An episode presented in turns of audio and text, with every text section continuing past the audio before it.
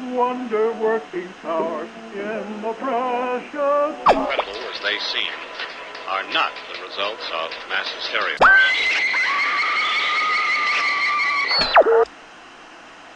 You may wish to adjust the dial. You are currently tuned into the wrong station.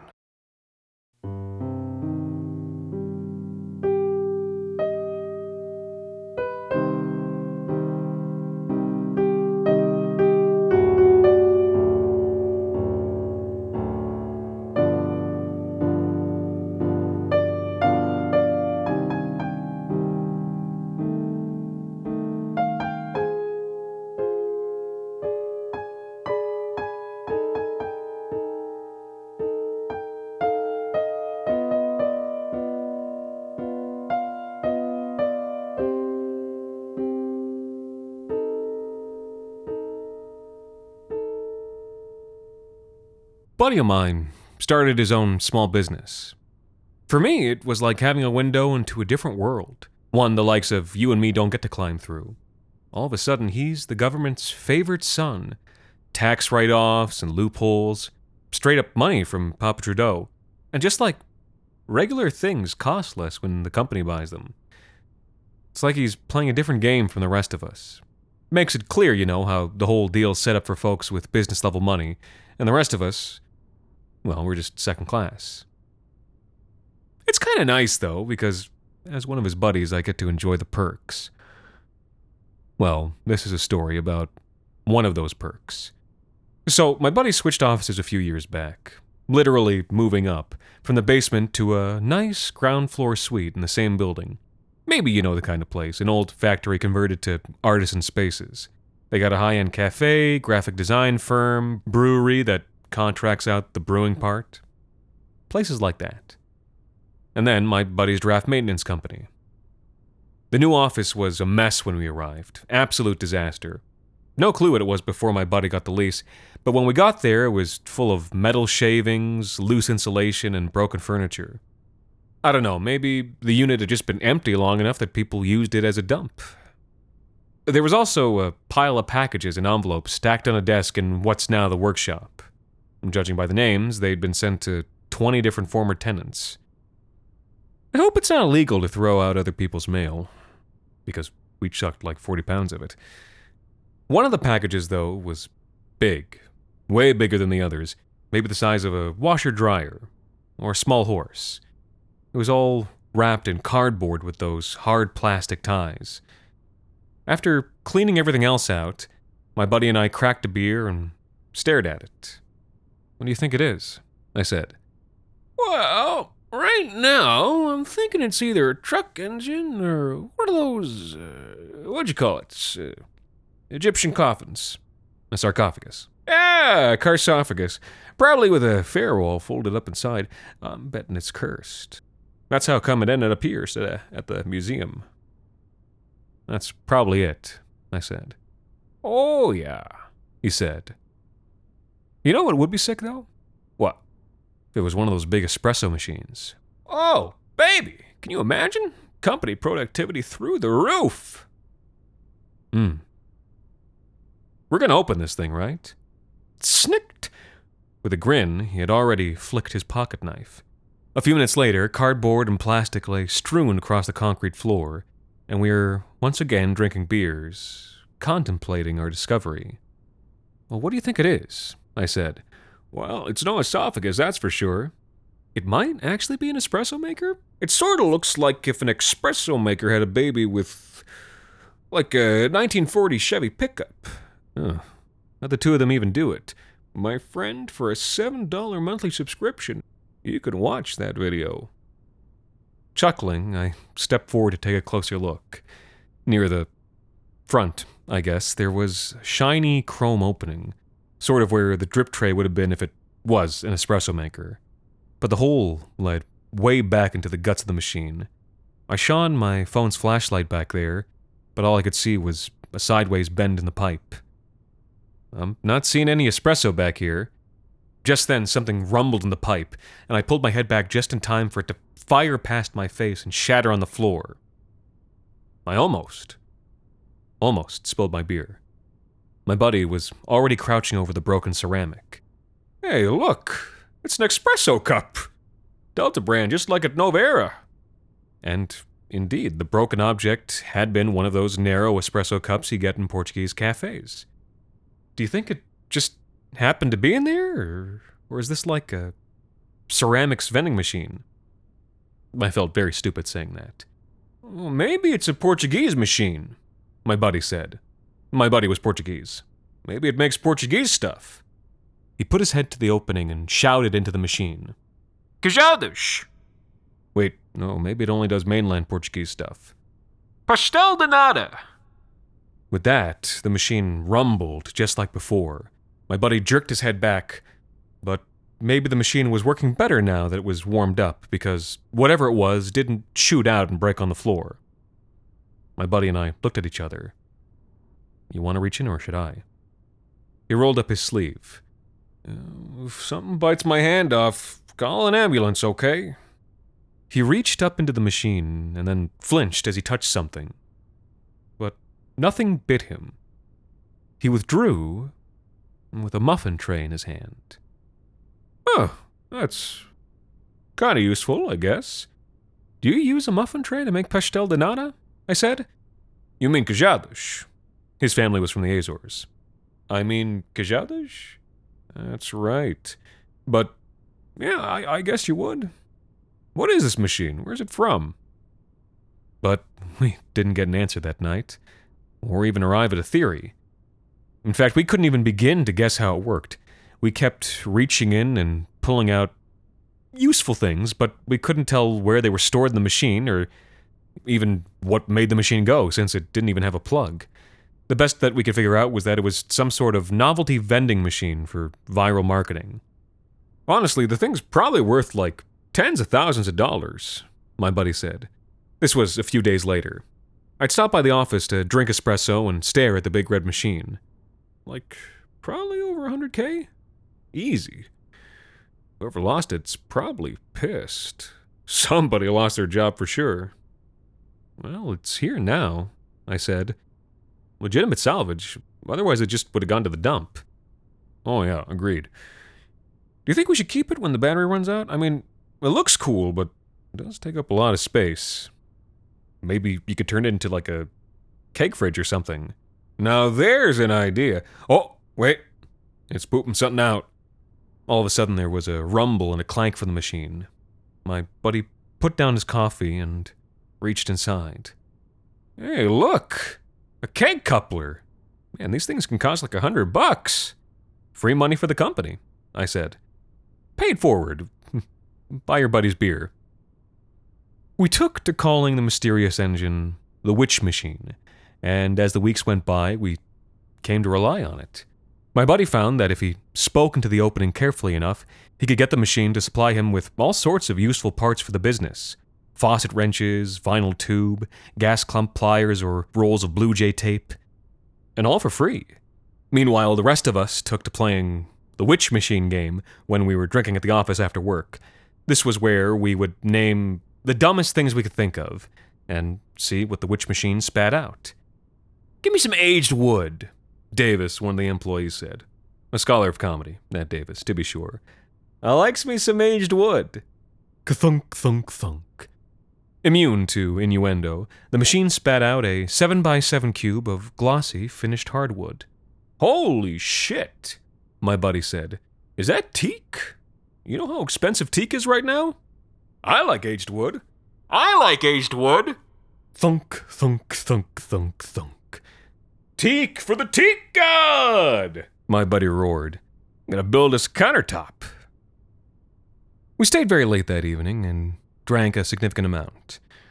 But at the end of the night, there was a pile of garbage outside the machine. Things nobody could possibly need half formed plastic knickknacks, flimsy t shirts, and Tupperware with missing lids. The machine kept trying to provide for us, but I think the real reason why it struggled was that we didn't really need most of what it had to offer. We were just seeing what we could get away with. And on top of that, the machine itself was functionally unable to create things that were actually useful. It was really good at producing cubes of teak. Teak seemed to be one of its favorites. But who needs a 7x7 teak cube? and the more we played with the machine, the worse the goods became. Like it was in a race to the bottom with itself. Stainless steel tools were replaced by brass and then shoddy aluminum. Glass became plastic. By around 2 a.m., it was spitting out cubes of pine, even when you asked for teak by name. I was the last person that night to ask the machine for something. After me, people sort of lost the stomach. Give me, I announced, a new phone. For the last few rounds, the witch machine had been making a slight groan. But now that groan turned into a whine and an ominous rattle. We all recoiled as the whine rose to a moan and then a keening howl, sometimes mechanical sounding, sometimes almost human. And then the cry suddenly died with a last rattling crash, followed by a long, slow hiss. Everyone turned to look at me. I cringed. Oh, I think you got greedy, bud, my buddy said to me. Oh, I got greedy? What about everyone else? Look at you, Mr. Teak. All right, let's see what the damn thing gave me. Crouching in front of the machine, I breached gently into its open mouth. It felt bad to do this time, like a violation somehow. The witch machine trembled a little at my touch. I almost want to compare it to the feeling of touching a frightened animal. I know that sounds crazy, but I almost apologized to the thing. I regretted reaching in almost immediately. Sure, there was something that felt like a cell phone in there, but it was warm and slippery and soaking wet. Ugh! I yanked my hand back. I was holding something like a knockoff Blackberry, a late aught slab with keys and a touch wheel. But more to the point, it was absolutely slathered in mucousy blood. A long silence fell. At last, my buddy said, I think uh, that's enough for tonight. After that, we let the witch machine sit for about a week before we used it again. From then on, it was once a day tops, and each time we used it, the machine shook and groaned before finally shitting out something of limited value. Mm, it's probably just low on juice, my buddy said. If we could figure out how to recharge it. But we couldn't even figure out how to open it. None of the machine's panels had any screws or rivets, and when my buddy tried to pry open one with a flathead, the engine screamed and started bleeding from the mouth. The sound was uniquely horrible. It left us both feeling pale and shaken, like you do after a bout of food poisoning. I don't think I'll try that again, my buddy said. The machine was still trembling and panting. And of course, of course, that was the exact moment that a knock came at the office door. We both turned to look. An extraordinarily tall man was crouching outside the glass, knocking with two knuckles. I do mean extraordinarily. He was stretched and hairless, his skin pale and his eyes a startling shade of baby blue. We stared for a moment, and he knocked again. Slowly, I went to the door and half opened it. Can, can I help you? My buddy called. The man gently pushed past me and stepped through. He had to crouch a little bit, even though the office ceilings were ten feet high. He was wearing a superb double breasted suit that didn't quite reach his wrists or ankles. I believe you have something of mine. His voice was almost artificially deep, and even though my buddy and I are both fairly tall, we had to crane our necks upward to look at him, feeling like children caught watching cartoons on a parent's work tablet. Ignoring us, the big man slowly strode to the witch machine and crouched beside it. They shipped it to the wrong address. Then his face deepened with a slow scowl. You've used it all up, he said. My buddy and I edged toward each other. It was all we could do not to hold each other's hands in fright. You've used it all up. What gave you the right? We. Uh, it, it was here when we moved in, my buddy said. Even I felt like he sounded sullen and defensive. There wasn't a return address. So you thought you'd just use it all up? The big man said. On what? Teak? Cheap t shirts? I hate teak. I muttered. We made some tools as well. Oh, tools, said the big man. Well, that's okay then, isn't it? That's a great use for this. Sheesh. He shook his mighty head. Neither of us could think of a comeback. Do you have any idea how this affects my business? Hmm? Any at all? The shareholders are just going to cry when they hear about this. They're just going to cry and cry. He turned his attention back to the machine and began to caress its trembling flanks as he murmured in a low voice. All right, baby. All right, honey. Let's see if you got any juice left in you. Then he stood and clapped his hands together once. Since each hand was about the size of a coffee table book, the sound was thunderous. In a booming voice, he commanded, Make me a son! Uh oh, my buddy muttered. And then a slow noise of distress began to rise from the witch machine, starting out as a whimper and then growing until it was like an air raid siren. My buddy and I had to clap our palms to our ears. People from the other offices began to gather in the hall outside our door, looking in with anger and confusion as the siren shook the glass. And then, just as the sound passed the edge of human hearing, the machine made a great coughing belch, and yellow smoke began to seep between its plates, smelling strongly of burning plastic. A heartbeat later, blood began to free pour from its hole, as if a couple guys inside were emptying gallon buckets of crimson paint onto the floor. A silence fell. And then, from within the machine, an infant's cry. The big man jumped in the air and pumped his fist in triumph. The gesture looked ridiculous, and he bonked his dome against the drop ceilings, but he was so overjoyed that he scarcely seemed to notice. He knelt onto one bony knee and reached into the machine. The squalling child he withdrew was huge, roughly capybara sized and covered. Covered with mucousy purplish blood. My son, my boy. Oh, the shareholders will be.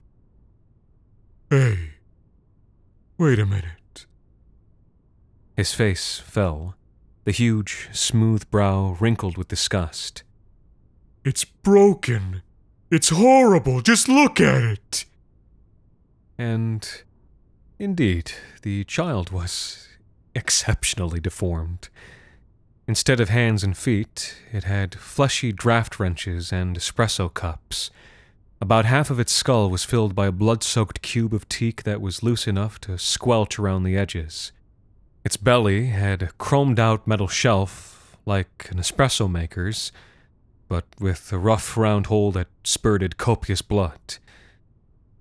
At this shocking sight, both of us went mute, and someone gasped in the crowd outside. The big man leaned close to us, scowling. This, He said.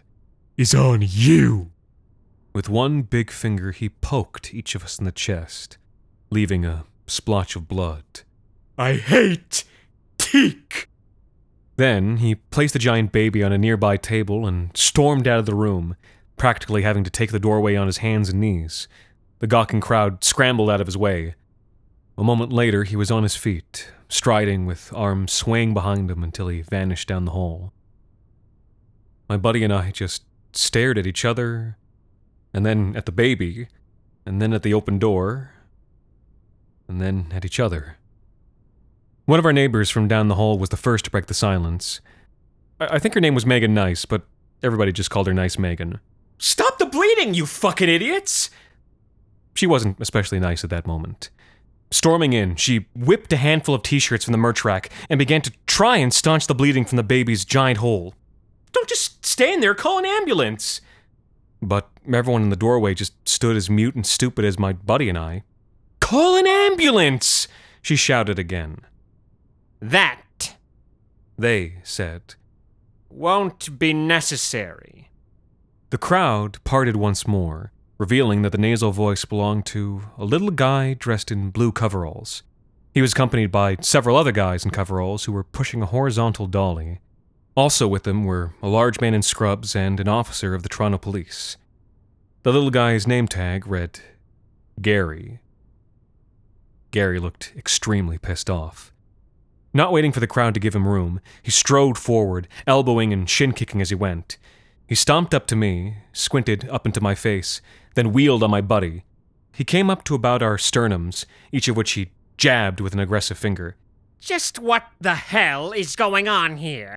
He said, I'm from the company, and we just had a call from an extremely unhappy client. So where do you get off, huh? You think other people's property is just some joke? Hey, my buddy began. We're not the ones who delivered it here. It was. He didn't get much further than that. Shut up! Gary screamed, turning the purple of an heirloom carrot. Shut the fuck up! Shut the fuck up when I'm talking to you! Sir, the police officer calmly added, I'm going to need you to do as this man says. Do you have any idea how hard it is to make these things, you rube? Do you have any fucking idea how many jobs rely on this machine? No? Well, congratulations, assholes! You've just fucked the whole economy with your tiny, pinky dicks! This seemed a little unfair, but we just put our heads down and took it. The cop was carrying a gun and taser. Gary sighed and shook his head. Get the thing, boys! He put a hand on his hip and pinched the bridge of his nose. Just, just, just get the fucking thing, okay? Dante, get the baby! The guys in coveralls surged forward and began to load the witch machine up onto the dolly. Meanwhile, the man in scrub stepped toward the baby, but hesitated when Nice Megan started yelling at him. She was up to her elbows in the baby's stomach. What are you doing? You can't just take it away. It needs a hospital. Oh my god! Gary shouted, rounding on her. Didn't you hear what I fucking said before? I'm for the fucking company, goddammit! That's our fucking property, you piece of shit! Fuck! Give me the baby! Give the baby to Dante or I swear to fucking God! Please do as he says, ma'am, said the officer, reaching for the taser at her hip. Absolutely not, Megan shouted. Babies aren't property. The officer buzzed her radio with a tsk. Requesting backup, 136 Leary Avenue. We've got a property crime in progress. Fuck you! Do you want a fucking lawsuit? Do you want to fucking sue you? Gary howled at Megan. The cop and the guy in scrubs both stepped forward to try and take the baby from her, but she pushed back and turned out to be a lot stronger than I'd given her credit for. The baby was still screaming and bleeding everywhere, and the witch machine was also bleeding, making a low, panting sound as the guys in coveralls tried to heft it. Meanwhile, Gary was still screaming at the top of his lungs, and his face was so red I thought he was going to give himself a stroke. He was saying some very misogynistic things. But this entire time, all of us just sort of stood by and let this happen. Why?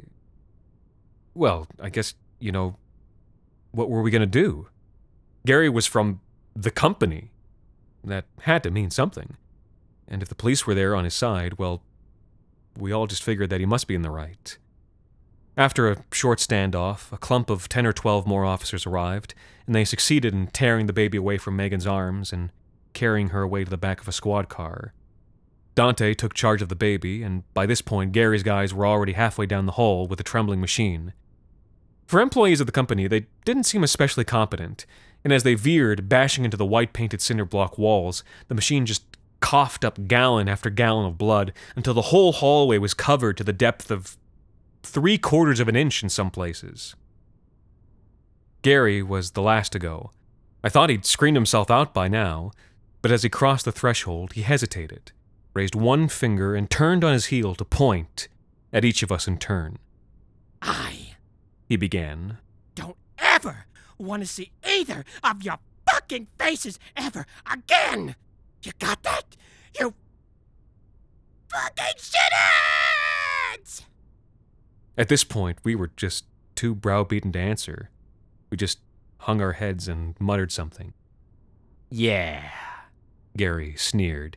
that's exactly what I fucking thought. And then he was gone, his heels squelching in the bloody hallway. Everyone turned to look at us after that, and it was clear by the expressions on their faces who they thought was to blame. We were there till three that night, my buddy and I, mopping and cleaning. It must have been about a hundred buckets of bloody, soapy water that we each dumped out. Well, we don't talk too much about the witch machine these days. I think we both feel a lot of guilt about what happened. about a couple different parts of what happened. Because I knew better from the very beginning, you know? All these wonderful things for free! And I didn't need any of them, but it was just so exciting to get them. And the entire time I knew, deep down, that it was too good to be true, that there would be a bill to pay. But I still just went along pretending that everything was going to be all right. Because I guess I was a child. Just a goddamn child.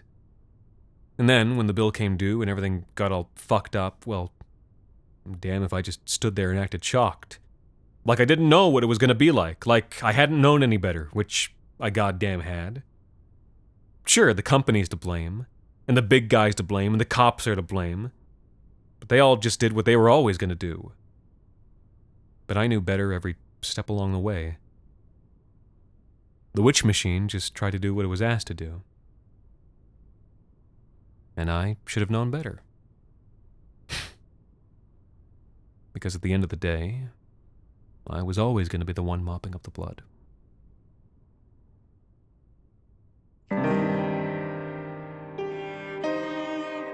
The Wrong Station is made possible with the generous support of our listeners on Patreon. Patrons can listen to The Wrong Station ad free, as well as get access to bonus episodes, discussions, and more. This week's episode, The Witch Machine, was written by Alexander Saxton and performed by Anthony Botello. Thank you to Kay Ray and Amelia Davis, and a very special thanks to Davis A. and Megan Nice for helping us keep the lights, well, off. You can also support us by leaving a rating and review on iTunes, or wherever it is you listen to The Wrong Station. The Wrong Station is co produced by Alexander Saxton, Anthony Botello, and Jacob Duarte Spiel, with music composed and performed on the piano by Ilan Citrin, and arranged for the viola and performed by Viola Schmidt. You can follow The Wrong Station on Twitter, Facebook, and Instagram, and email us at thewrongstation at gmail.com. And until next season, thank you for listening.